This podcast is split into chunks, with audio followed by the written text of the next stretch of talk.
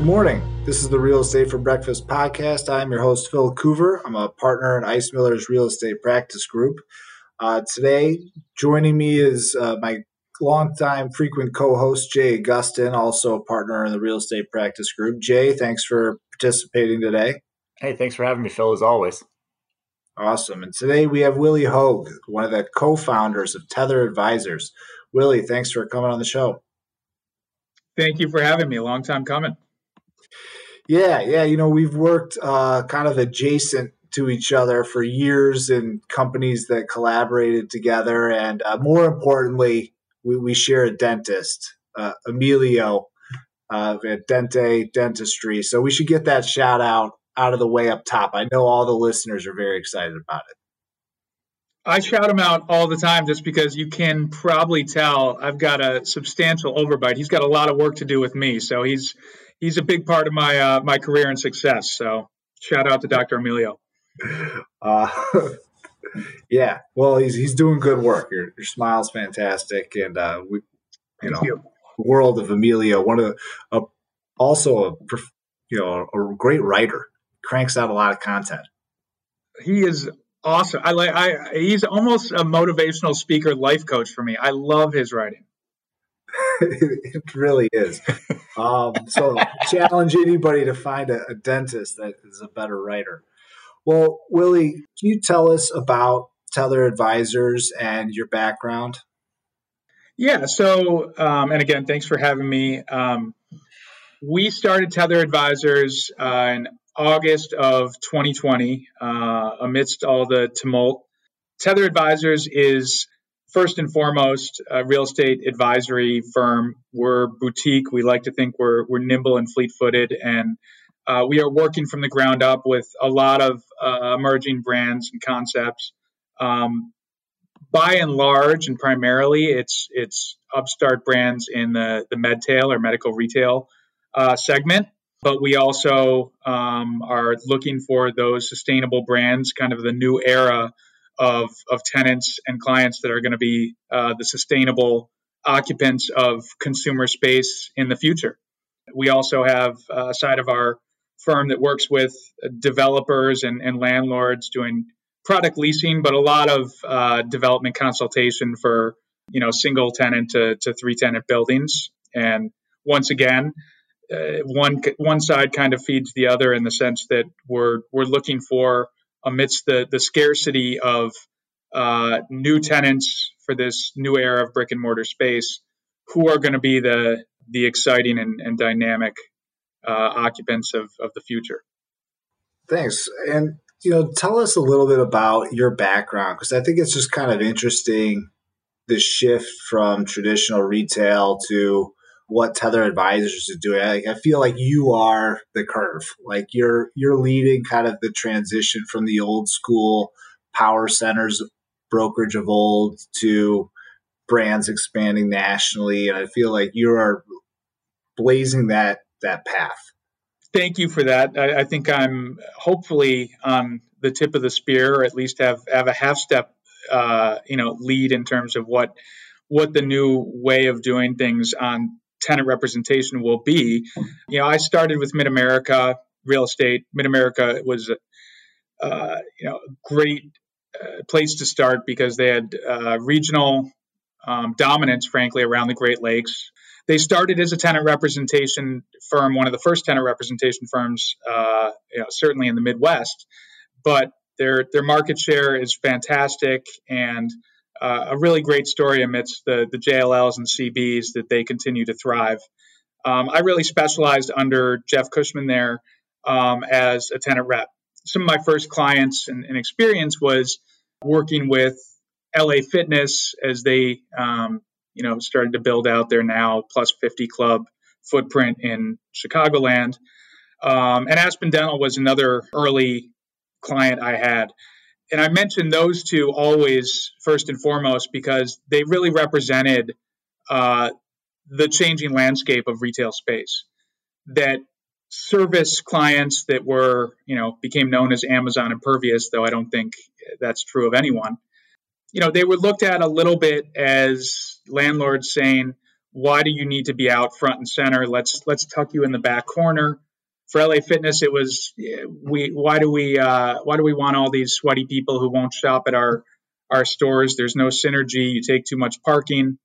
Uh, there was a stigma certainly to uh, a tenant like LA Fitness, just as there was a stigma to Aspen Dental of do you really need to be next to Starbucks or Panera or Chipotle out on Main and Main? Um, you're a dentist office. Your your patients know where to find you. Uh, we'll tuck you in in the back corner uh, near Hallmark and GNC. Aspen and LA were building brands. They they believed that they needed to be at the forefront uh, of their customer or patient's minds because customer and patient acquisition is a highly competitive business. Um, there's a finite amount of, of market share to get, and brick and mortar real estate is one way that they really define and refine their brands for that acquisition process. Through the years at Mid America, I represented a number of other tenants. I, I was fortunate enough to be uh, at front row seat of the the mattress wars of Chicagoland, where we represented Sleepy's. I, I learned every nook and cranny in Chicago through that process. We located a store everywhere but my parents' basement at the time. And it was a great learning curve uh, because it was so highly competitive. You needed to know the intel of where your competitor was going. You needed to be first to react, and you needed to know the every corner in Chicagoland um, to really do that job well. It was a it was a very competitive landscape. Uh, and as I went at Mid America, I, I, was fortunate enough to become director of, of tenant representation there. Um, I became a partner about 10, 11 years in, and you know, really got to see from from a front row seat some of the best tenant reps in, in Chicagoland and how to do that job. Fantastic. And you know, tell us with that background as context, you know, tell us about your decision uh, with you and your co-founder Sean Bossy to to break off it, with your team and to start Tether and uh, what you're looking to accomplish. Yeah, it clearly had been after 2008, 2009, 2010 a, a changing landscape. A lot of uh, a lot of brokers and developers went back to the same party with the same list of, of tenants doing power centers and development in the same way. I really started to see the writing on the wall for how the landscape was changing. In Chicagoland, as an example, the notion of 500,000 square foot power centers going up in, in farm fields seemed like it only had so much run. Um, the notion of I'll put PetSmart and Walmart on this corner, I'll do Petco and Target on the other corner, you do Dick's, I'll do Sports Authority. The, the changing landscape was one of, of efficiency. And it looked like the saturation models of old with some of these national tenants was running its course. Restaurants, uh, the food, fun, um, and fitness was really starting to come to the, the front and center of the new landscape of shopping centers. And with that came uh, a changing uh, landscape for tenants. They were getting smaller in size. It was becoming much more of a uh, service oriented world with the threat of Amazon, obviously. The death of, of the regional mall and all brick and mortar, though overstated, was certainly going to be disrupted by online shopping, by Amazon, and just by the sheer fact that there's only so much uh, brick and mortar space that we can put into the landscape across the country. We obviously have much more per capita built than than anywhere else. And within that, we we started to see a, a, new breed of of tenant.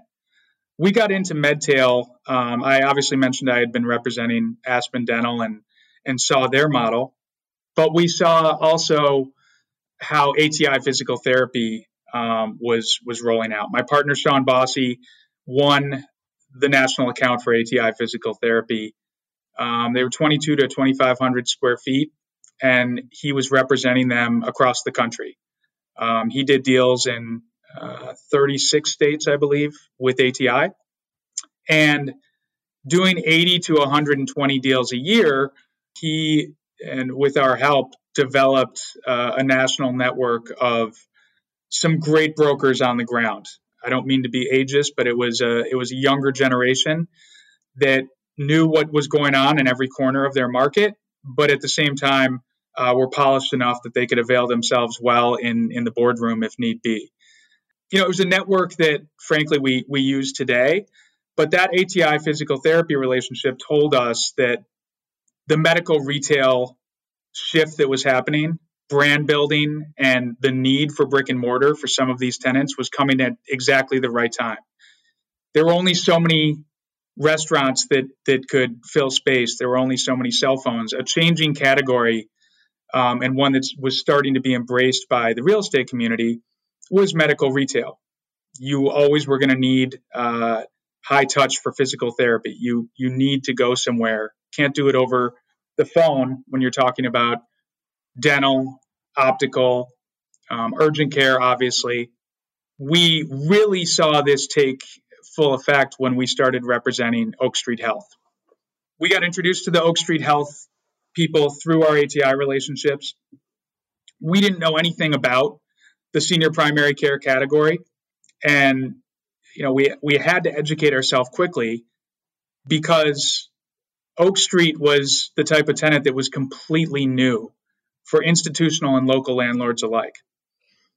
They were, uh, I think they had nine clinics when we started with them in Chicago and a couple in Indiana. And they were, we really developed our team to be their outsourced real estate department.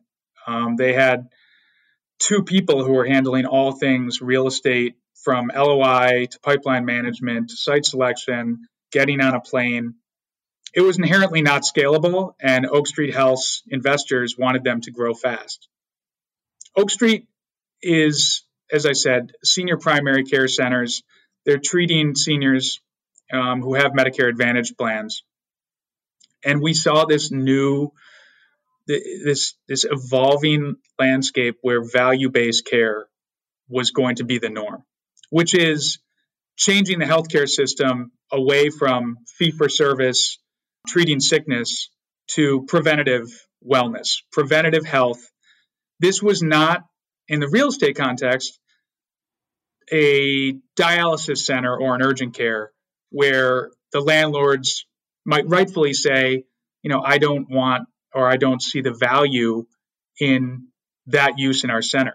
In actuality, this was, um, you know, uh, they had a great model, which was we will go into healthcare deserts. We will be a, a meeting place to keep the most vulnerable of our population, seniors and, underserved communities, well. And we will put these centers in everyday needs corridors near grocery stores or or otherwise, you know, high convenience, high accessibility centers. And they'll it's a really it just became a really cool model that we we needed to be their brand ambassadors to really espouse what their narrative was so that these landlords and investors and municipalities would get excited about the notion that that these centers were going to be coming to their town and doing healthcare in a different way. How did you go about educating uh, educating the landlords? Right, so you're obviously changing the model. The landlords are in a, a you know a state of flux, you know, in their retail centers. Uh, but obviously, this wasn't a, a, typical tenant that they might have otherwise been targeting for their centers. How did Tether go about educating landlords, either kind of how you had a platform of education or how you targeted individual communities specifically, uh, as to the value of these, this kind of new type of tenant in their retail center? How did that? How did those conversations evolve? It appealed to my team in, in a different way than let's let's represent the new apparel store or uh, you know, the the new uh, sandwich shop because it did require a deep dive and and some frankly creative thinking on what the touch points that that the landlord would want to see. We had already known from some of our work with ATI and, and Aspen that medical retail was looked at as you know at best the the tail on the dog that yeah i guess i need to fill space so you know, you can have this space over here. To get landlords excited about Oak Street when their model was still a well-founded hypothesis, but still a hypothesis um, in terms of profitability and sustainability, we oftentimes were facing the stigma of again aren't you just like the plasma uh, category? Aren't you just like uh, dialysis, or aren't you urgent care? And the notion of what their mission was, which was not just preventative wellness and driving up patient or driving up doctor's visits and making the patient comfortable to come in on a regular basis, they were also doing community engagement. They were reaching out to the the grandsons and the family that care for seniors was holistic and it, it had to be supported by the family. And we needed to tell landlords that this mission was socially impactful. Not unlike the Whole Foods uh, deal that was done in, in Englewood uh, by Leon Walker and, and his team. Yeah. Oak Street Health going into that center was uh, kind of a self perpetuating social impact mission, which is a lot of these seniors don't have even socialization. They're not seeing enough people, and and loneliness, frankly, um, is a predeterminant cause of of ill health in seniors. Oak Street was doing cool things like movie nights and bingo nights. They were doing classes in their centers. They were making it less scary and more approachable to visit your doctor. And here's the thing that's positive for all of us because the bottom line is the reason that our healthcare system is is so inefficient and you know it's not irreparable, but it certainly has a lot of fissures in the foundation. Is we are always reactive in treating sickness and, and going to the specialist to run a battery of tests.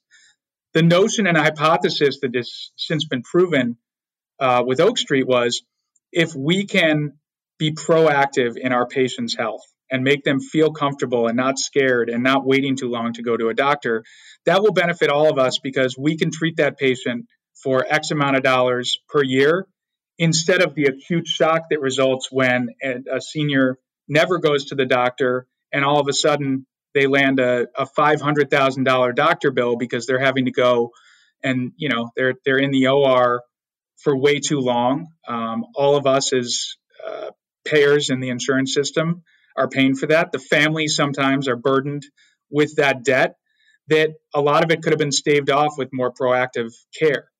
So, on the brand narrative side, we, we consider ourselves to be ambassadors for um, a lot of our clients, which is they're not just primary care, they're definitely not urgent care or dialysis. They are creating an entirely new category that is going to be beneficial and advantageous for all. We just need you, Mr. Landlord, to accept that mission statement because we really need to be in your center. And we really think, by the way, that your co tenants will like us. The families are going to be bringing the patients to this office. They're going to cross shop. We're, the reason we're running into a Ross Dress for Less as a co tenant so often is because our patient is the same as their shopper. And we're trying to keep their shopper, uh, you know, we're trying to drive up the quality of life so they can be uh, a shopper of those co-tenants for a longer amount of time. So showing some of those synergies and explaining how it differed from really anything, any category these landlords had seen before, um, required a lot of education for us and, and really a lot of listening, frankly, and collaborating with how we would craft that that message, which would involve meetings and would involve developing a lot of PR and collateral and thought leadership stuff um, so there would be brand awareness ahead of us landing in these communities.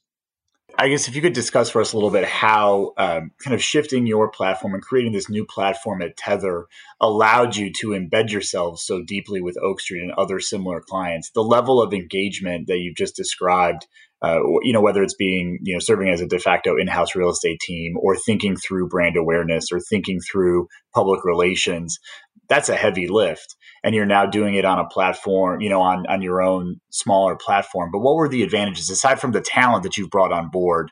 Uh, what are the, the, the core philosophies of Tether that really made the marriage of, Tether and Oak Street and clients like Oak Street so great? Uh, that's a great question. And by the way, I'm 26 years old. It's it is a heavy lift. I mean, look at how look at look at how I look right now.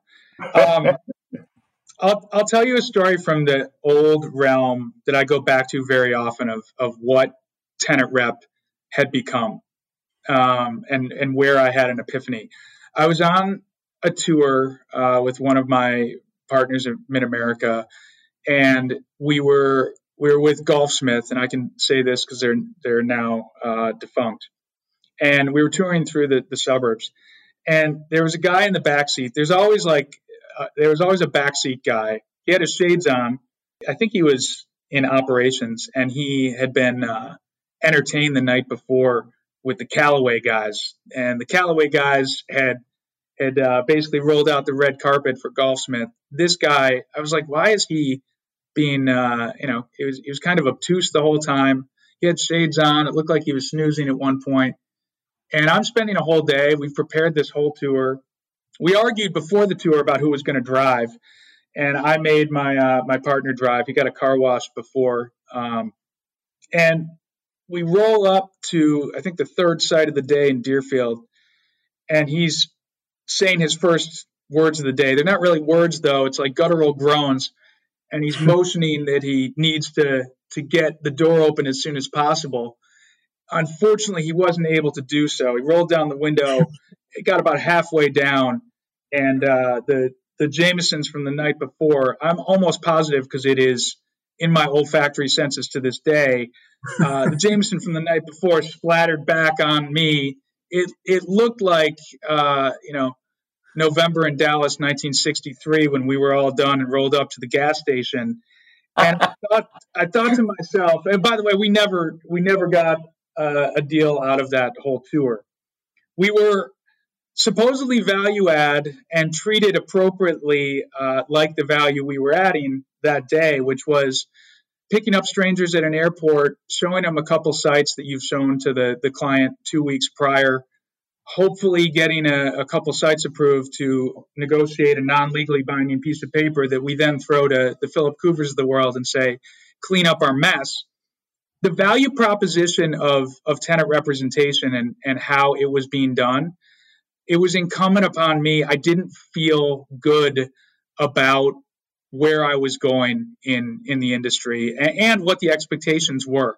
And the thing was a lowering tide lowers all boats and, and there are a lot of of brokers who who can get by and, and have a good career just kind of doing that and touring around but i didn't feel like I was adding value, and I appropriately got the the blowback very literally on my pants that day.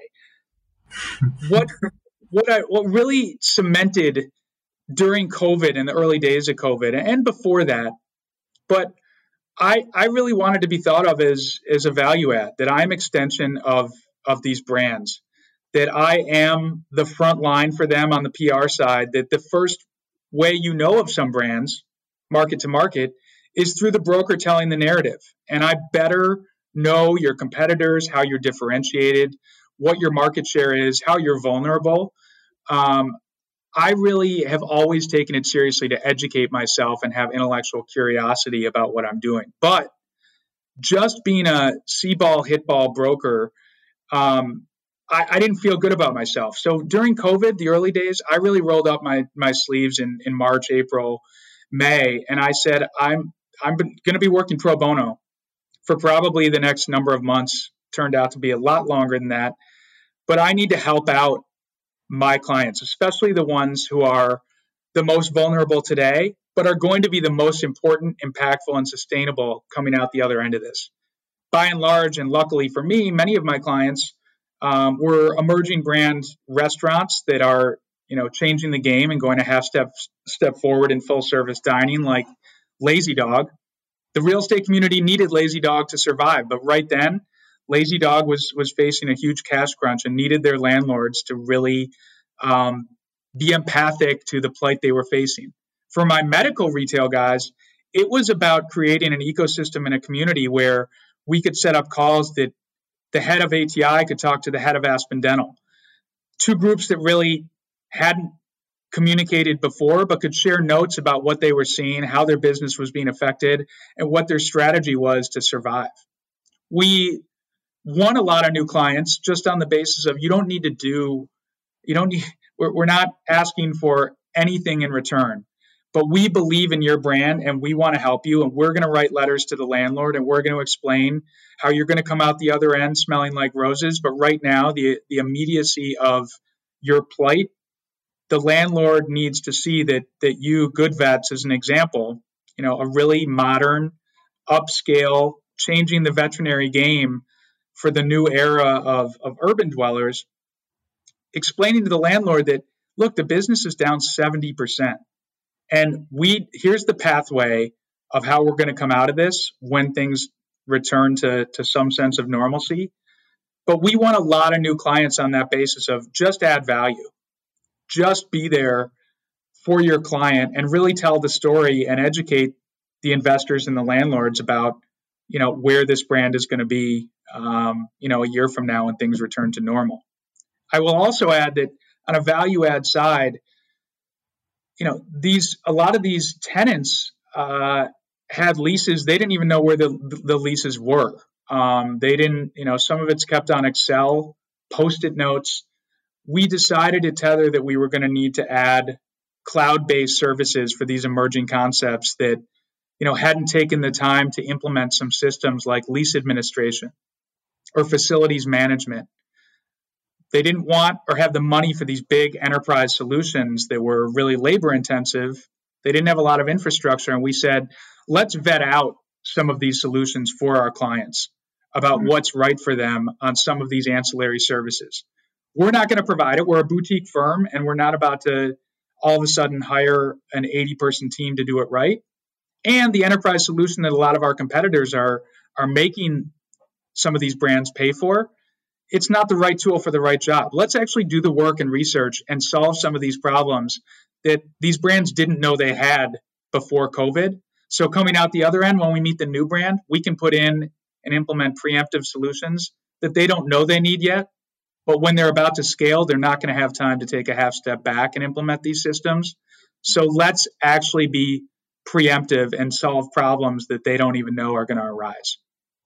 Those are just two examples of analytics is, is by the way, the other holy grail of, you know, right now it's an arrow in the quiver of uh, these clients who are looking to mitigate their risk when choosing real estate let's find the right solution for them that that can be a, a risk mitigator where we can say, hey, my gut says this. I've had enough reps doing this, but let's see what the science side says and let's blend these together. And here's what we're doing to prioritize market strategy. Willie, I mean, what jumps out is uh, is two things. Is one just the way that you talk about Oak Street Health as an example, but also Aspen Dental and some others. I don't think I've ever heard a broker take five plus minutes to just explain why their client is good for the world. And it was almost like you're trying to pitch customers, not a landlord, on leasing to these, uh, which I found was really remarkable. Just that you you believe in what they're doing and you want to help. And then the other, you know, thinking about the cloud based solutions, it's also just it jumps out to me that you're thinking about how can we truly help these companies even just before they even know what they need um, to help them scale and help them develop their business rather than just uh, what's their immediate need and how can I get them space so I can make a commission, which is kind of your traditional brokerage mindset. I mean, it really, I think it jumps off off the page, so to speak, to hear you talk in ways that is not how a lot of brokers talk about their business. Um, you, are welcome to comment on that, and maybe this relates. But I was also just kind of curious about the name Tether and how you and Sean, your team, came up with the name Tether, and, and maybe that that all ties together. You just tied it together for me. Yeah, that's great. I, I think I know that authenticity reigns supreme right now. I I'm not by any means um, Mother Teresa. This isn't just just straight up a mission of altruism. What it is for me, I feel passionate about the right brands. We do have, um, you know, the partial luxury of on a client representation basis we represent brands that we're really we think are dynamic that we think are going to be at the vanguard of of the new normal that if we can get excited about it then we can be authentic in proselytizing that message to others and it's really important to us it's frankly it's the benefit of the category of medical retail with all of the, these burgeoning um, groups coming out and saying let's fix this clearly broken system that we can be authentic and passionate about it because it needs to be done differently. And on the side of, of Tether, you know, frankly, the real estate industry and the naming in the real estate industry is it's I think it's the second oldest industry, and I think we all know the first. So in terms of names, it was a and, and there there can be some uh, you know some synchronicity between those two, but there can be um, a, a side of things about being too cute. And and I'll be honest with you, it was a long it was a long talk about who we are and who we wanted to be. Brand was very important um, to me. Mid America um, had a brand that was uh, that stated that they were retail laser focused, and the business card said Mid America. We are increasingly doing probably 70 to 80 percent of of our core business out of the Midwest and out of the state. So that brand in, inherently, uh, we were doing something differently. So we really wanted to be, you know, contemplative on what we wanted the brand to say. And it's kind of a contradiction in terms when I say uh, here are cloud-based solutions for some of our clients, and we uh, branded ourselves as what seems to be an, a kind of analog when everybody is unplugging and everybody is getting rid of, of wires. Tether is is a purposeful contradiction in terms that we believe that we are really um, another appendage of our clients. And when we're acting as an outsourced real estate department, um, we are tying ourselves to that client. And we are getting involved in a lot of different departments. Sometimes it's it's the branding for them. Um, we certainly believe that we are uh, on the, the design side, as I already mentioned on the PR side. But Tether speaks to both the five of us being tethered together, sometimes some days for better or worse, but also to our clients that we are going to be tied into them and really putting client service above all else.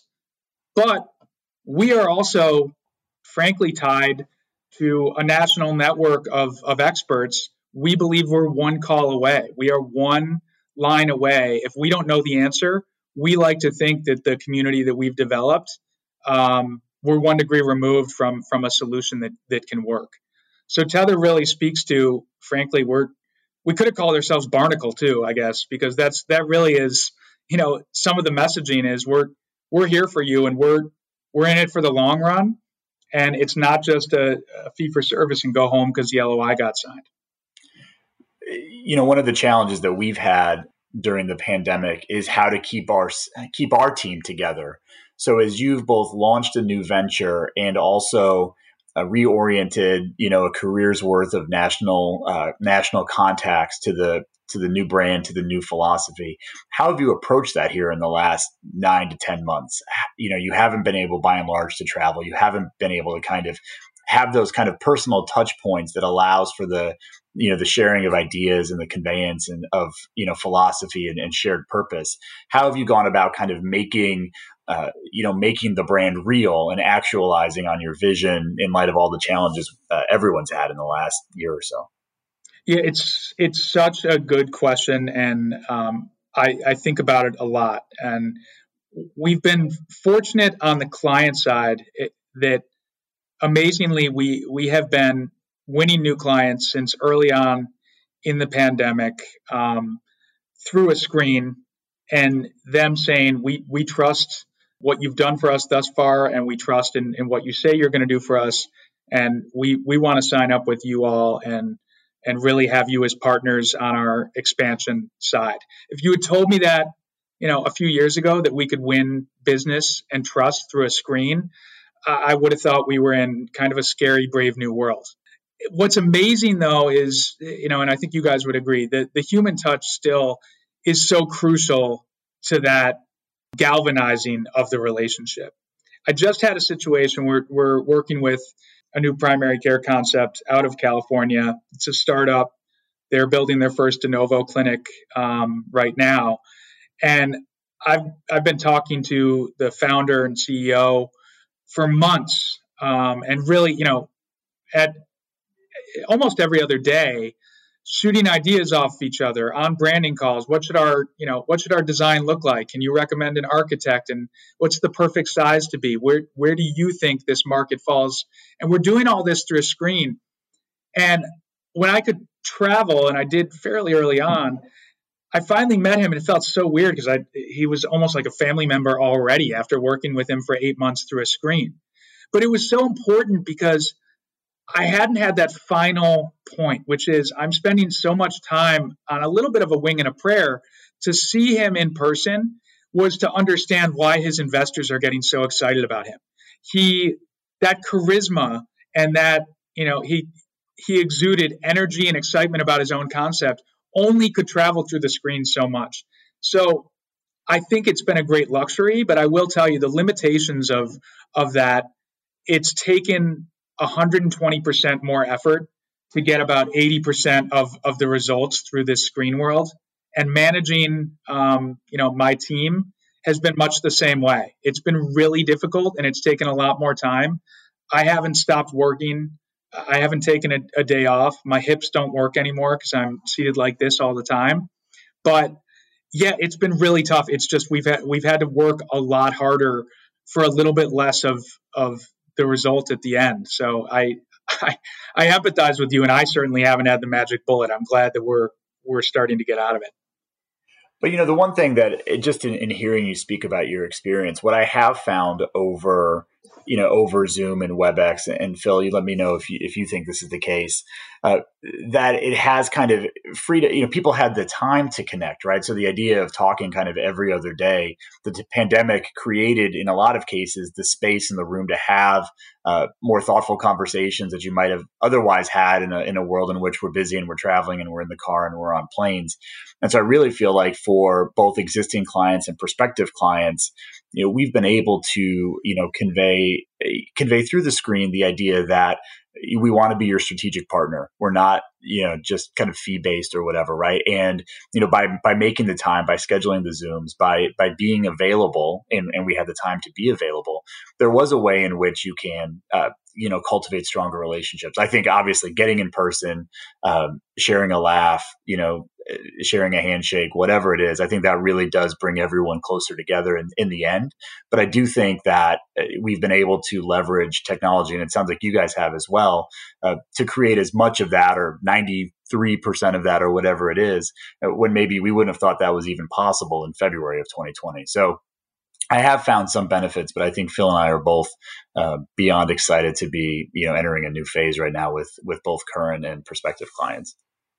I'll I totally agree with that. Uh, I will add to that, um, and you guys aren't self-aggrandizing uh, sort of people, but you do have a gateway drug in how what this podcast is, and we've approached things the same way. That it's not that winning the client and winning the deal is one thing, keeping the client long term and really adding value is another. The pandemic kind of let us. Uh, it, it was an it gave us, it emancipated us to be more approach pr- prospective clients and contacts on a thought leadership basis of you're mm-hmm. nobody's doing deals right now, right? Which, but our medical retail guys were absolutely about to do deals with with high velocity. It was incumbent upon us, and really we were we were uh, you know unfettered to do this to really uh, call up a founder of, of a primary care concept and say, what are you seeing out there? I want to learn more about what your mousetrap is. What are you doing differently? Let me suggest, have you talked to so and so? They they have a similar message and you might have some synergies. Oh, you're a pediatric urgent care concept. I'm working with um, a new pediatric uh, concierge group. Let me introduce you to the thought leadership side and not having the airs of, oh, you're just a broker and you want to get the deal done, it strengthened us and emboldened us to take a long term vision of we we can meet these people and really approach them on a whole different level, which is we don't we're not going to get a deal done, so let's not even talk about it. And that really has been the the strengthening part of it and why I think we're gonna we are flying coming out of this, which is we have such and this is an antiquated uh, phrase, but it's it is. We have such an extensive Rolodex now of experts we know that trust us because we weren't like, "Where's the order? Give me the order." It was about you know something that I don't, which can help my client or prospective client get farther faster. Let me make the introduction and approach you on a much more thought leadership basis. And by the way, it's why we partnered with uh, with Green Target, who is is a B two B um, you know PR firm that they they partnered with us to create our our 2021 retail healthcare outlook, which allowed us to interview groups that you know my friends or competitors might be actually representing them but I can talk to them. I have an open line of communication because I'm going on the basis of what are you seeing out there? What's the landscape? Let me introduce you to the team at, at Oak Street Health or PM Pediatrics. Um, it's it's been a huge advantage, and you guys know this um, as well as anyone. Yeah, I mean that that's really why I love the podcast. Is it gives me an op and Jay an opportunity to talk to people that's not your traditional lawyer client relationship or lawyer. I'm pitching business. They're either asking me questions about our legal services and rate structures or um, or people, you know, in a client context asking me legal questions and I'm giving legal answers. It's like I love just taking the time to just ask people about their business. Exactly what you're saying. Like, how do you approach it? What do you think about? You know, what what's your next steps?